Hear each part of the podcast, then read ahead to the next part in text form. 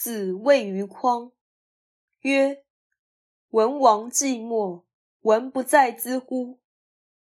天之将丧斯文也，后死者不得与于斯文也。天之未丧斯文也，匡人其如于何？”孔子在匡地受人威胁，他说：“周文王死后，文化大业难道不在我身上吗？如果上天要消灭文明，后人便无法再享有文明；如果上天不消灭文明，那么匡人能拿我怎么办？”本章显示。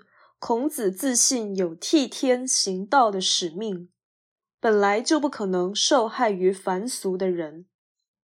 他的意思是，天降大才，岂可能让他咬折或小用？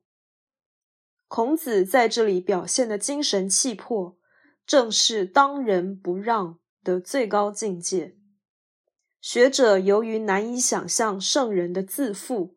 所以又低估了孔子的语气，而错解这句话。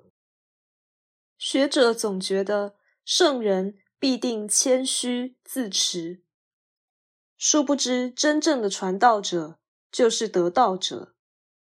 论及社会性的天人交战的时候，君子一定会虽千万人吾往矣，哪里会因为小人无知？